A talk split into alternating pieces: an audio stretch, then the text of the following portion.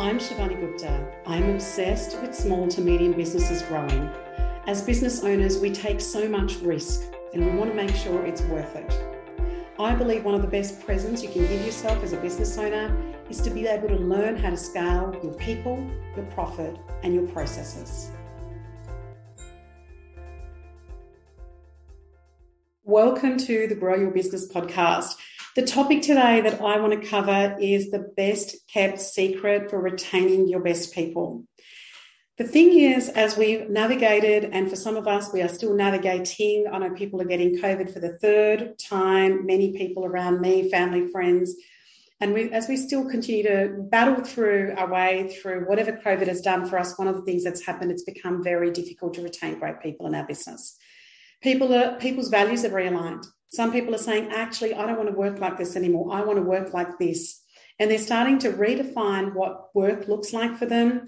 For a lot of them, if the workplaces are forcing them to, back into coming to workplaces five days a week, which, believe it or not, many, many business owners I know are still doing that. And then we hear about the Elon Musks and other places which are saying you need to be in the office. And one of the things that's happening when we are doing that to our people is they're saying, Oh, I thought you trusted me through COVID but really you didn't. What you really had to do was you kind of had to make that choice because there was no other choice to get the work done. I have shown you my loyalty and productivity. And now that there is an option, now you're saying, actually, you don't trust me and you want me to come back because you believe that I'll be more productive in the office. So retaining people has become very, very difficult. And there, and again, we could talk about this topic for the next five hours. But in the next few minutes, what I want to do is talk to you about this one simple way that when we do this one thing, and there's different levels and depths that we can do that in, we really start to look at how we retain good people. And that, down to one word, is to care. One of the things that happens is a lot of business owners, when they start off a little bit smaller, they know everything about their employee. They know their employee's name, their partner's name, their kids if they've got, their pets' names. They know what foods they like and what they don't like. They literally have a dossier or this, you know, information on their particular employee. As their businesses grow to 5, 10, 30, 50 employees, it becomes very difficult to be able to know all of those details and retain that information about that. And as the business grows, sometimes people feel that you as a business owner may not be that caring. So, how do we show more care and how do we build that into not only who you are, but also the culture of your organization? I wanted to take you back into a particular example. One of the businesses that I was running is, was in a wellness space.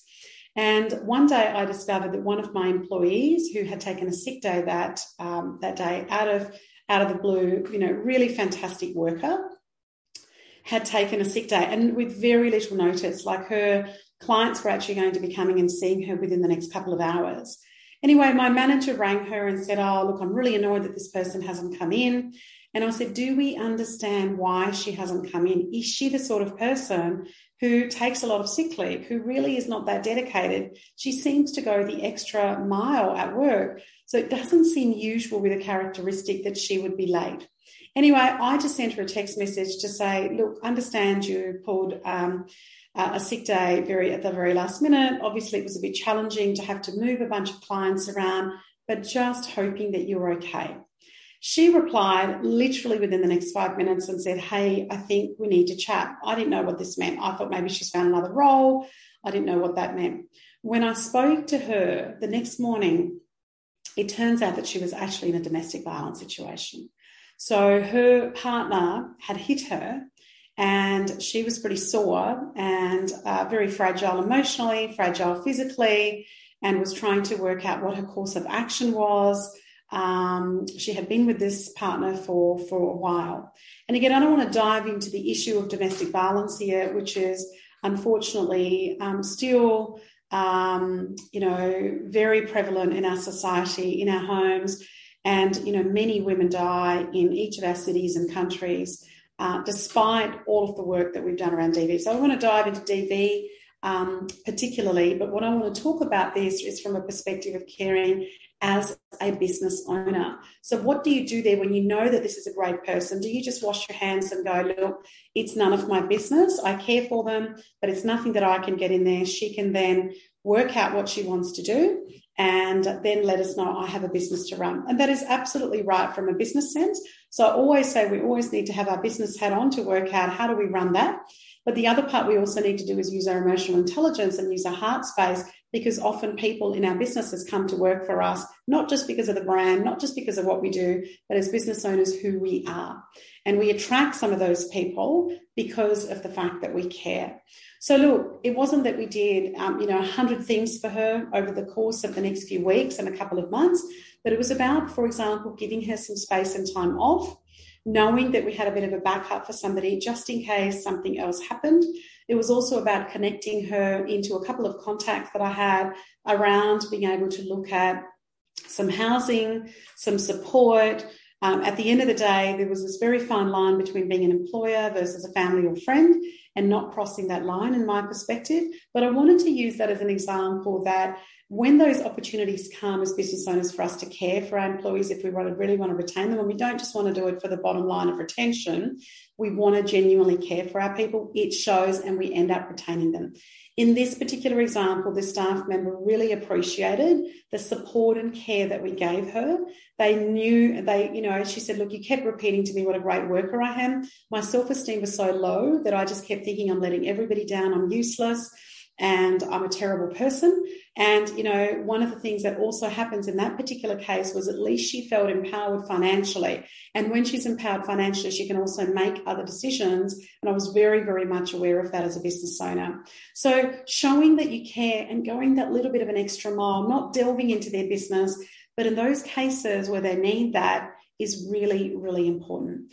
The other example of care doesn't need to be such a extreme situation around domestic violence. It could be simply that you've got some male and female staff who really need some more space and time and also the flexibility because they have children. Now, these children might be young children, they might be teenagers, they might have aging parents, but they've got some family responsibility, which means that it becomes really difficult for them to be able to be consistently there all the time, just in case that kid or that parent is sick, and how do we actually show some of that caring?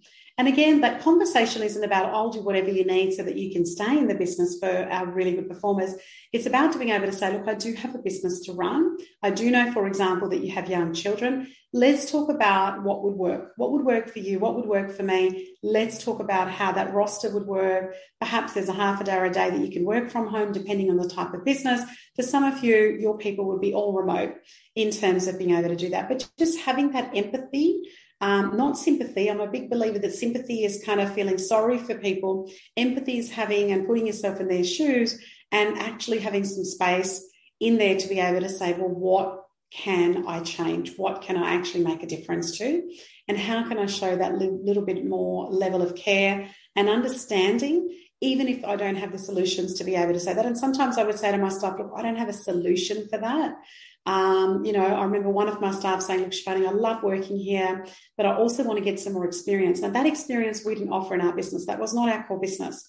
So I couldn't really help her in the area that she wanted to get more experience in. And I said, but I love the fact that you want to expand and grow.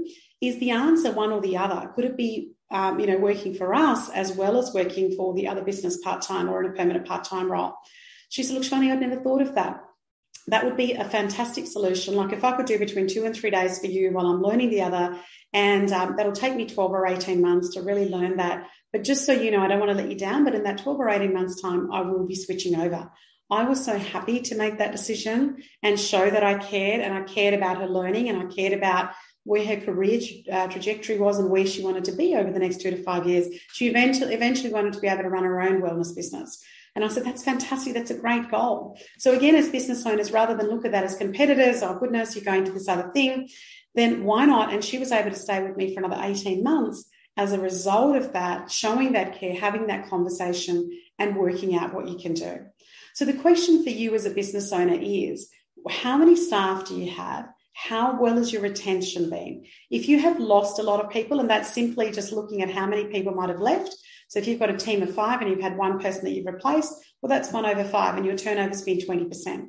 But if you've had a, you know, team of um, 50 and you've had, you know, um, 20 people, well, then that's, you know, 40% turnover. So it's really important to look at your turnover and start to say, what are some of the practices? What are some of the secrets that I can learn in terms of being able to retain that? And especially for those key people that need some more care, that need some more empathy, that need a different solution, how can I help find that solution? And how can I create some strategies and policies that allow for those um, people to be able to still be in my business and be able to um, learn from them and get them to be able to perform that. Thanks for listening. I hope you got some good idea in terms of how to retain your best people and how to show that little bit more care and empathy towards people that may be having extra challenges.